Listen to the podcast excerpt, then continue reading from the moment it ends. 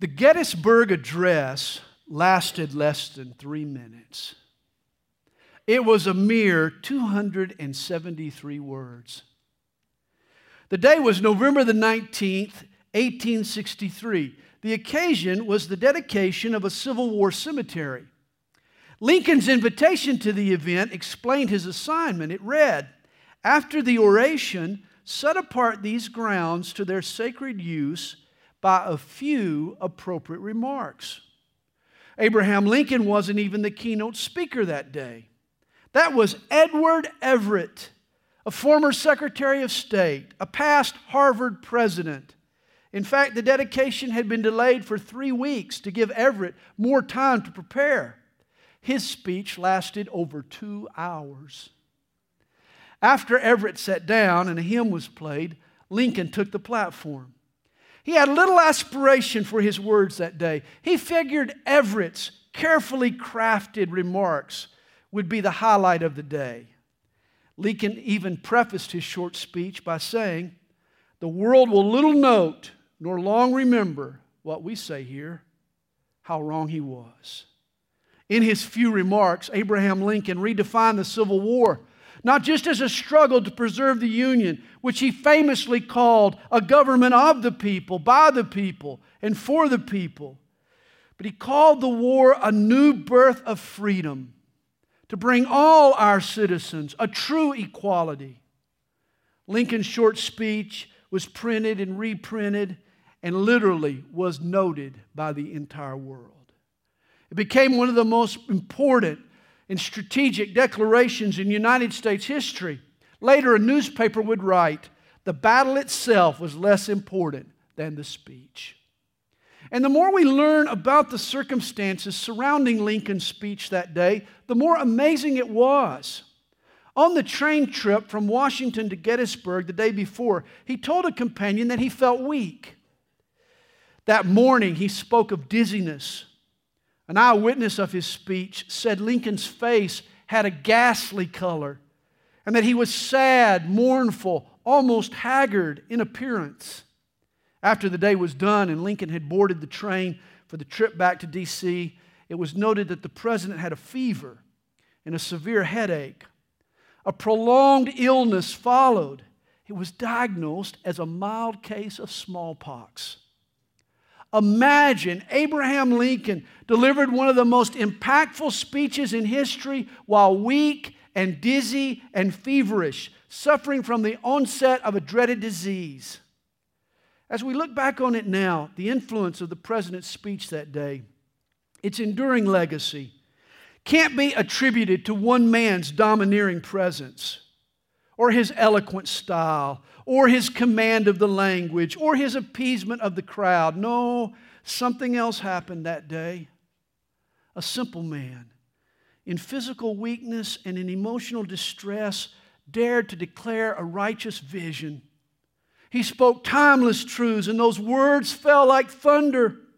They caused a quake that rippled all around the world. It wasn't the speaker himself or his skill in speaking, it wasn't the force of his style and his eloquence. No, it was the truths he spoke. And it was the sincerity in which he spoke them. And it was as if the Spirit of God gave his words a life of their own and hammered home their meaning with a supernatural power and proficiency. See, I bring all this up because it was very similar to what Paul experienced when he preached to the Corinthians. For like Lincoln, Paul also spoke in the shadow of an Edward Everett. The Greeks were the famous orators of Paul's era. The Greek period leading up to Paul's day was known as the Golden Age of Eloquence. In the 5th century BC, Pericles had redefined the art of public speech as a means of motivation. In his famous funeral address, he stirred up his countrymen to war with Sparta. Demosthenes was another elite Greek orator. He was a stutterer who overcame his speech impediment by putting pebbles in his mouth and then speaking through the pebbles. He understood the significance of a speech. Recently, I visited a web page that featured the top 10 orators of all time. The last eight were men from the modern era Winston Churchill, Martin Luther King Jr., Nelson Mandela, Ronald Reagan, to name a few. But prior to this modern era of speakers, the list was empty up until the time of the Greeks and the Romans. You see, during the Middle Ages, a time in between when kings and nobles ruled, there was no need for oratory. No one had to make a case or present a choice. Power was wielded by the sword. It's only in the midst of democratic ideals where the goal is to sway minds and hearts that men excel in the powers of speech. In today's era of the ballot box, aspiring politicians have to be able to communicate and to persuade. And it was so in Greek and Roman times. John Quincy Adams observed in the flourishing periods of Athens and Rome, eloquence was power. And this is why Paul's example was so strange. For rather than eloquence, he relied on content. Rather than lean on how he spoke, he trusted in what was said. Paul had truth from God, and he delivered it in a way where it spoke for itself. It was the Spirit of God, not the eloquence of Paul, that made his preaching effective. You know, today, perhaps more so than ever, eloquence is power. In so many arenas of modern life, the quickest path to success is effective, persuasive communication. A young Churchill remarked, Of all the talents bestowed upon men, none is so precious as the gift of oratory. He knew the might of a well spoken speech. But once again, in a twist of irony, God chose to forego the world's values. He deliberately sidestepped the methods of man. Rather than rely on eloquence, God took another tact. He presented the gospel in a way and through men that mocked the polish and the skill of oratory. Again, God proves his wisdom is greater than man's wisdom. God's wisdom makes man's wisdom foolish. Paul begins in chapter 2. And I, brethren, when I came to you, did not come with excellence of speech or of wisdom, declaring to you the testimony of God. Now, here's been Paul's theme for the last half of 1 Corinthians chapter 1. God makes choices and works in ways that deliberately insult man's pride and forces us to humble ourselves before Him. This was seen in the message of the cross and in the makeup of the church. Remember, the Greeks were into wisdom, the Jews were into power. But God chose to save the world by an event that seemed to be the antithesis of both values. To the Greeks, the cross seemed like a gigantic mistake, an act of foolishness. To the Jews, it was the ultimate weakness. The cross was not what anyone would have expected. It was the epitome of weakness, and it had all the markings of foolishness. And yet, it was through the cross of Christ that God unleashed his wisdom and his power. And the church of Christ taught the same lesson. Rather than fill its ranks with the beautiful and the buff and the brilliant, God added to his church the stained and the slight and the slow. Not many wise according to the flesh, not many mighty, not many noble are called. Paul said to the Corinthians, Look around at the members of your church, check each other's resume, there aren't many honor students among you. There are not many decorated athletes. There are not many folks with economic clout or political muscle. Paul says that God chooses the base, just simple folk. He handpicked the despised, people with a past, those others had rejected, a church full of nobodies. Rather than a badge of honor, church membership in Corinth was a testimony of God's grace. And that is exactly as God wanted. The cross and the church were an affront to man's pride and sophistication. Embracing the cross and joining the church both breed humility. To show his disdain for the values of this world and to breed in us a better way of humility and love and trust and grace, God used three teaching tools. First, the message of the cross. Second, the makeup of the church. And now, third, in chapter 2, the methods of the courier. Paul points to himself. Hey, when God uses the foolish things to confound the wise, he's not only thinking about the message and the makeup, but he's also thinking about the messenger. Even Paul was an illustration of God's wisdom. See, rather than use a style of preaching the world saw as eloquent, or a speaker who could spin a phrase, who could dominate a stage, who could work a crowd, God chose Paul, a man who had given up on excellence of speech and worldly wisdom and had simply come, he says, declaring the testimony of God. Here in chapter 2, the courier, Paul the messenger, describes the methods of his own ministry. He relied on simplicity of speech and the power of the Holy Spirit. Once there was a church building which had a painting of the crucifixion directly behind the, the pulpit.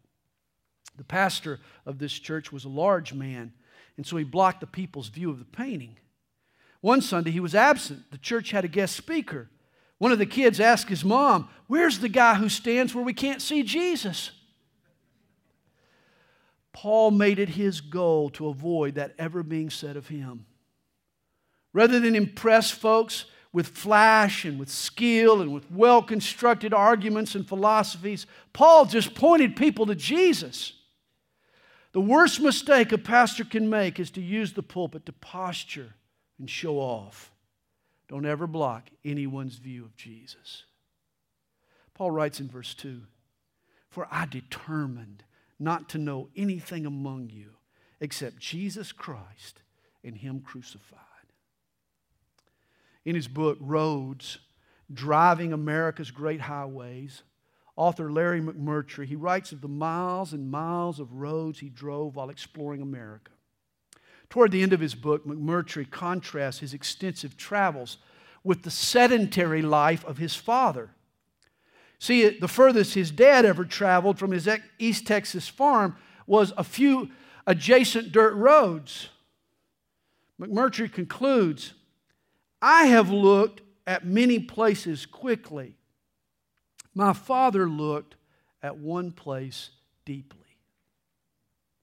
And this was Paul's strategy when he went to Corinth. For rather than tackling many topics, rather than showing off his broad knowledge, Paul narrowed down his emphasis to Christ and Him crucified. It's been said timing is everything. And here is no exception. The timing of Paul's ministry in the city of Corinth helps us with the interpretation of his words. You remember in Acts chapter 18, on Paul's first visit to Corinth, he had come straight from Athens. His ministry in Corinth was on the heels of his experience on Mars Hill, where he debated the resident Athenian scholars. As I mentioned earlier, Athens was the intellectual and philosophical capital of the ancient world. The favorite pastime in Athens was daily debates on the rock platform next to the Acropolis. Mars Hill was the octagon of philosophy. It staged Greek wise guys engaging in philosophical cage fights. They would come with a carefully crafted idea or argument, and it would be tested by other men as arrogant as themselves. And Paul was not one to shy away from such a fight.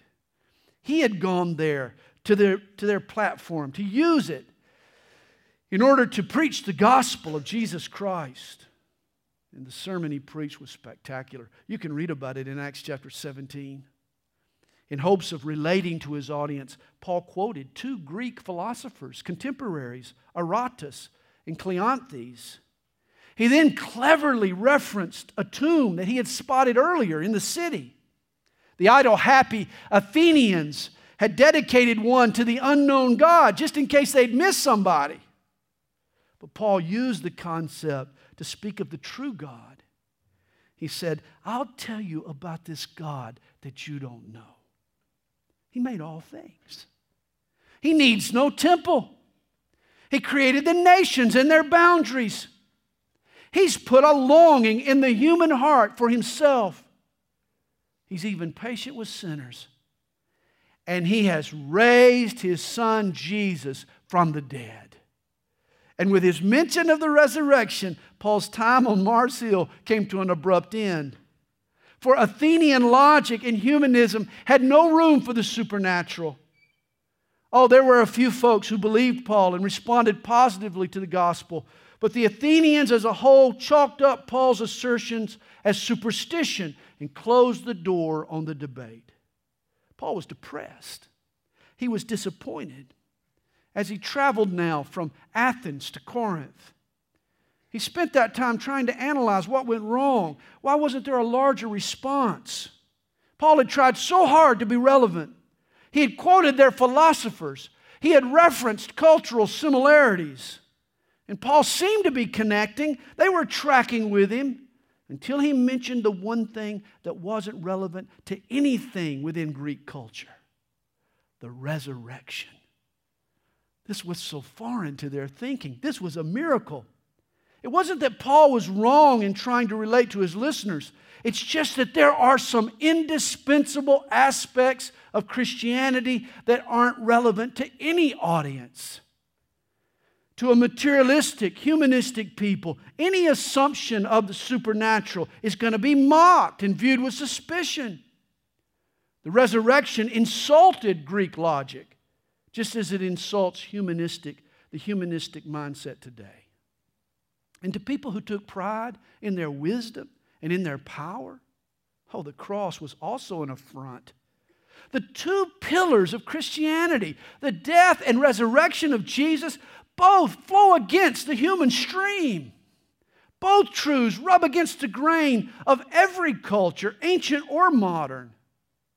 When Paul came to Corinth, he concluded that he would try a different approach. Rather than tiptoe around the crux of the matter, which was the cross, rather than just ease into his message, he would cut straight to the chase.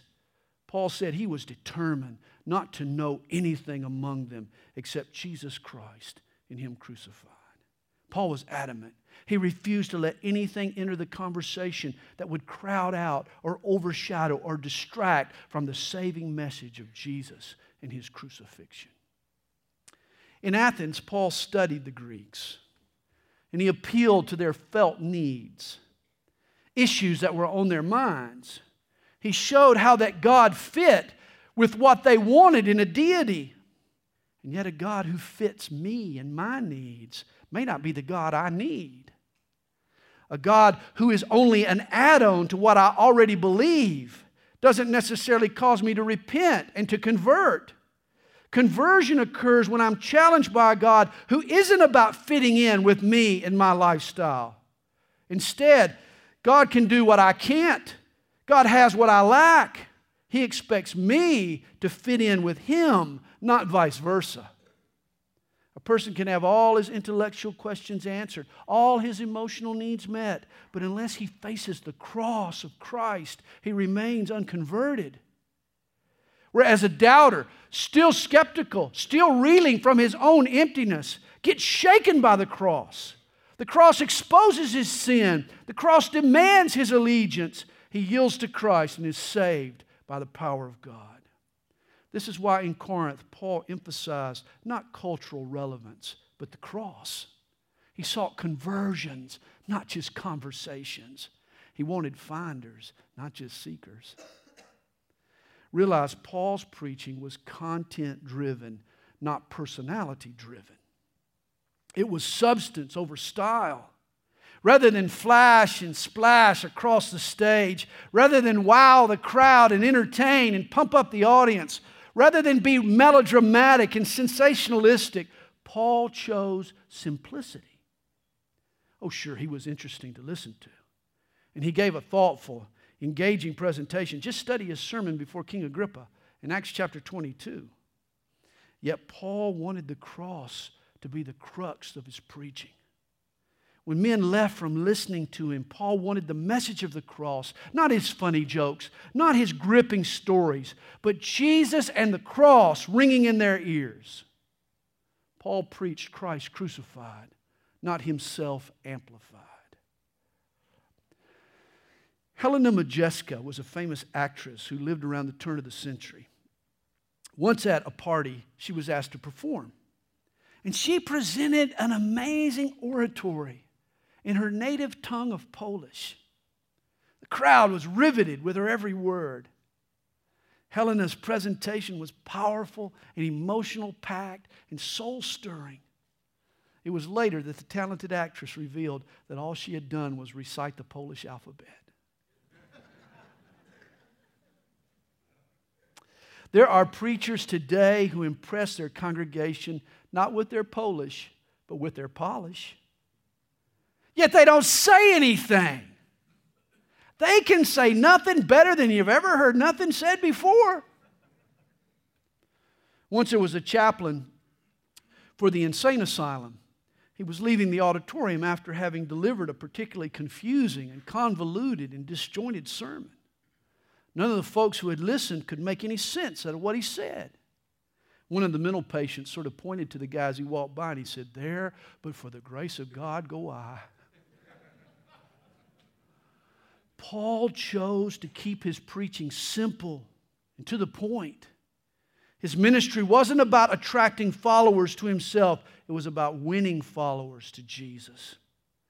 And this isn't the case with all preachers, sadly, either now or then. Too many pastors today try to disarm you with their charm. Motivational speakers are good at this, they do it all the time.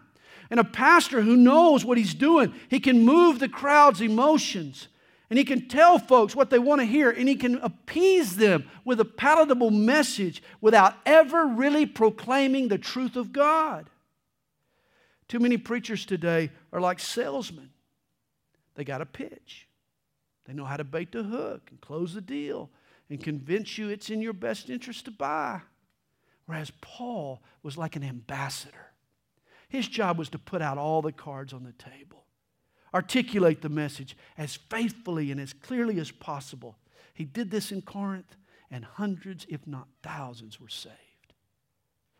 Paul writes to the Corinthians in verse 3 I was with you in weakness, in fear, and in much trembling. Oh, so much for Paul feeling good and bubbling over with self confidence. No, when he arrived in Corinth, he was apparently sick and afraid and more than a little bit nervous. Perhaps he was still reeling from the beatings and imprisonment he had experienced in Philippi, or the riots in Thessalonica, or the opposition against him in Berea. In recent months, ministry had been hard on Paul. And by the time he reached Corinth, he was at the end of his rope. You could say he was burned out and he had backed off. The mere thought of speaking for God made him tremble. You know, public speaking makes a lot of people tremble. According to comedian Jerry Seinfeld, our two greatest fears are number one, public speaking, and number two, death. Thus, Jerry cracks the next time you're at a funeral, realize that most of the people in attendance would rather be in the box than on the platform delivering the eulogy. Glossophobia, or the fear of public speaking, is the most common of all phobias. The name comes from two Greek words, glossa or tongue, and phobia or fear. Here, when Paul speaks of fear in verse 3, it's the word phobia.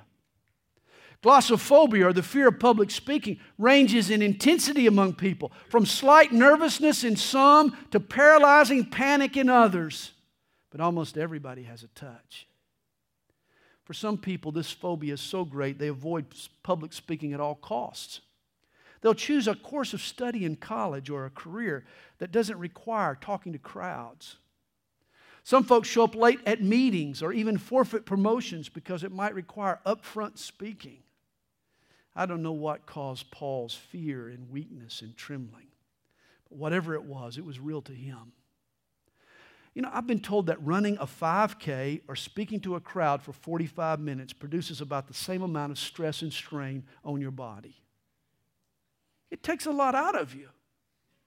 Like Abraham Lincoln at Gettysburg, Paul was fearful and weak to the point of trembling. And yet the truth he spoke and the power behind him trumped his weakness. And I've had moments too when I was weak or tired or exhausted or leery of what someone might think. Each time you stand and speak in Jesus' name, you put yourself out there. And it can be intimidating to lay yourself bare in front of people, then to do it week after week and month after month. It wears on you. I'll never forget the first time I spoke at the Calvary Chapel National Pastors Conference. Oh, this was a big deal. And since the conference was at Calvary Chapel, Costa Mesa, and I knew I'd be standing in Pastor Chuck's pulpit speaking to my peers, oh my, was I nervous. The whole morning prior to my session, I couldn't concentrate. Every ounce of strength left me. I didn't think I had it in me to walk to the platform when I was introduced. In fact, I was so fearful, I was so trembling, God had to rebuke me. I'll never forget. He said, Sandy, you need to get a grip. It's time to buck up. I've called you to this. I remember climbing into that pulpit more nervous than a burglar at a police station. I grabbed hold of the podium just to hold myself up, to keep myself from falling. But as soon as I opened my Bible and started my message, the Spirit of God took over. The fear and the weakness and the trembling left instantly. And when I was done, I knew even if no one else did, that the results that day had nothing to do with me, but with the power of God working in me. And this was what Paul's fear and weakness and trembling taught him. Verse 4 tells us, And my speech and my preaching were not with persuasive words of human wisdom but in demonstration of the Spirit and of power. When Paul came to Corinth, he could not have waxed eloquent. He didn't have it in him. Even if he'd tried, he would have failed. In fact, shortly after Paul's arrival, God came to him in a night vision. Acts 18, verse 9, records God's message to him Do not be afraid, but speak do not keep silent, for I am with you, and no one will attack you to hurt you, for I have many people in this city. What a wonderful assurance that was. But it shows that Paul must have been pretty discouraged in the first place to need such a supernatural pickup. When he did speak and people were saved, it was obvious that it wasn't due to his cleverness and his cuteness. It wasn't the force of his presence or the weightiness of his words or the eloquence of his exposition or the slickness of his methods. It wasn't the Paul show, not at all, not in Corinth. Miracles flowed from this frail courier due to a demonstration of the Spirit and of power. In 1958, John Stott, he led a university outreach in Sydney, Australia. A big rally was planned for the final night.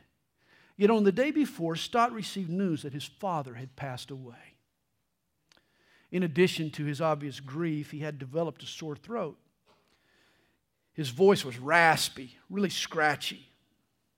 Well, on the way to the final meeting where he was scheduled to speak, Stott had a group of friends gather around him and lay hands on him. He asked them to pray Paul's words in 2 Corinthians 12 My grace is sufficient for you, for my strength is made perfect in weakness. Listen to John Stott recount his preaching that night. I had to get within a half inch of the microphone, and I croaked the gospel like a raven. I couldn't exert my personality. I couldn't move. I couldn't use any inflections in my voice. I croaked the gospel in monotone. But when I gave the invitation, there was immediate response, larger than any other meeting during the mission. Stott said that over the years he returned to Australia 10 more times, and on every trip, someone would approach him and tell him how they were converted that very night. As Paul had written, his preaching was not with persuasive words of human wisdom, but in demonstration of the Spirit and of power. You know, it's an amazing experience when the Holy Spirit takes over a sermon, when he commandeers your preaching. It's happened to me. I'm teaching away when suddenly the Spirit of God grabs hold of my message and simple words suddenly become flying daggers. What were just syllables on their own become spiritual arrows now streaking for their targets. The congregation is under heavenly fire. God's Spirit works behind the scenes, but in those moments only slightly. For those with a smidgen of discernment, they know that God is present that you can feel a heavenly heaviness. there's a gaping wound in the room and something said stops the bleeding. Hey, through Bible preaching, the Holy Spirit applies a healing poultice to a festering sore.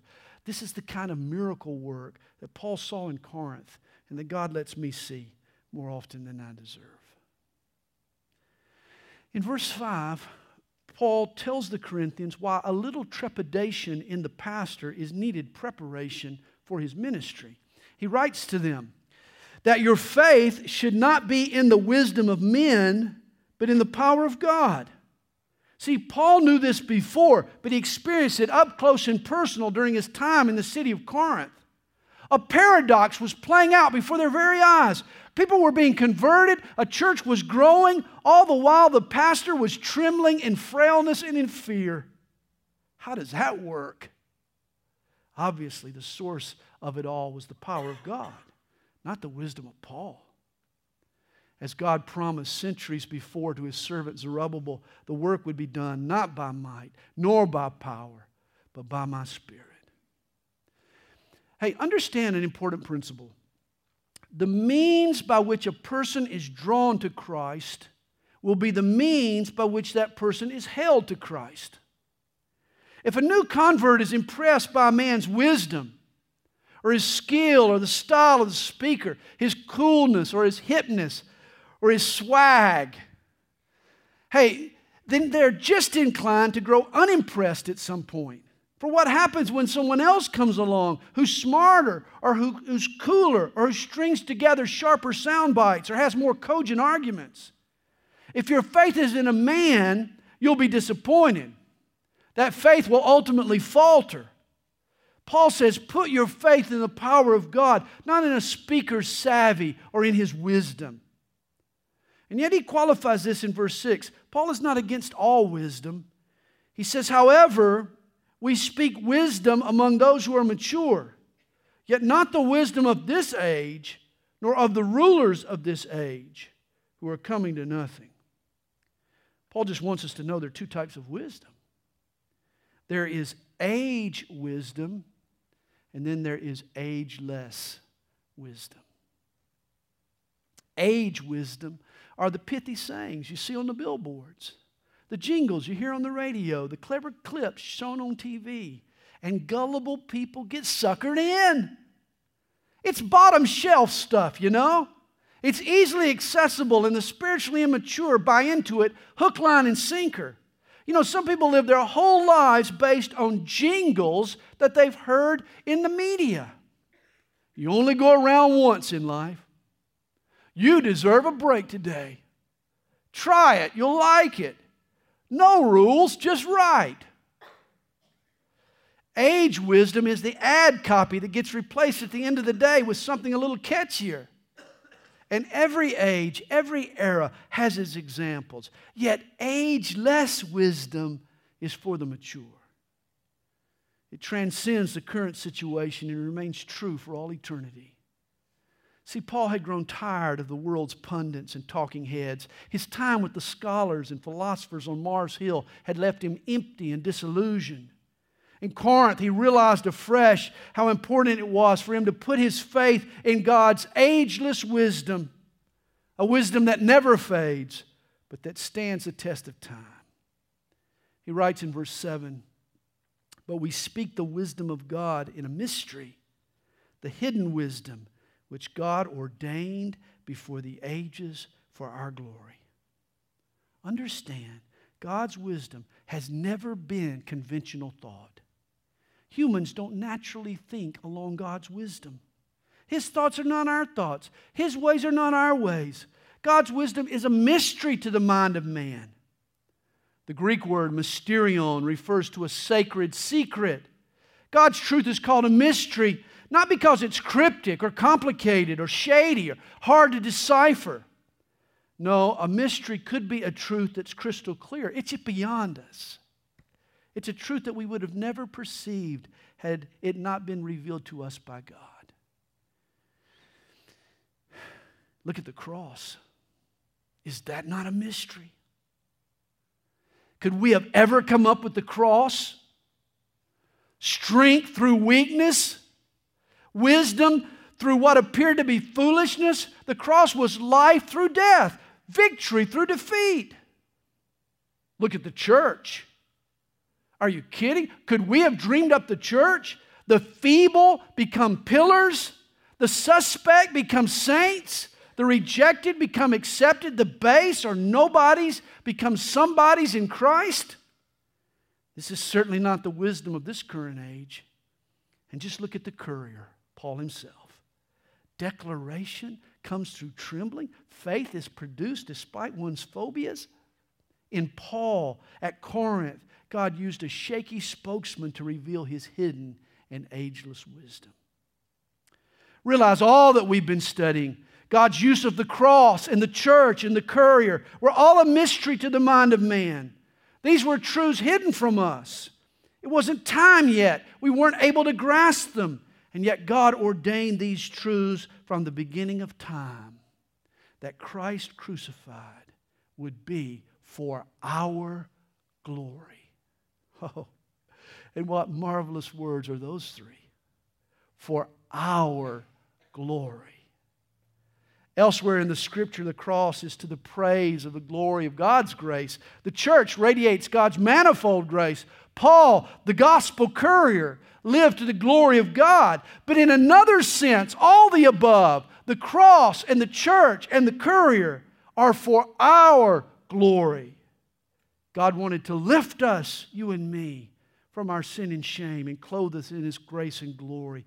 And He did it in a way that confounded the world's wisdom and that assaulted man's pride. It was God's genius on display.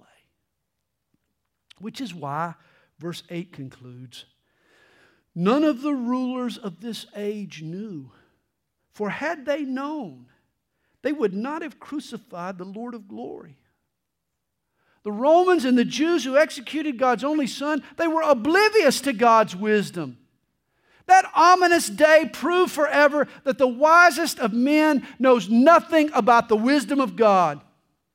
For when that crowd called out for the blood of Jesus, they couldn't have missed it any further. Imagine the rulers, the experts killed God. What does that say about man's wisdom?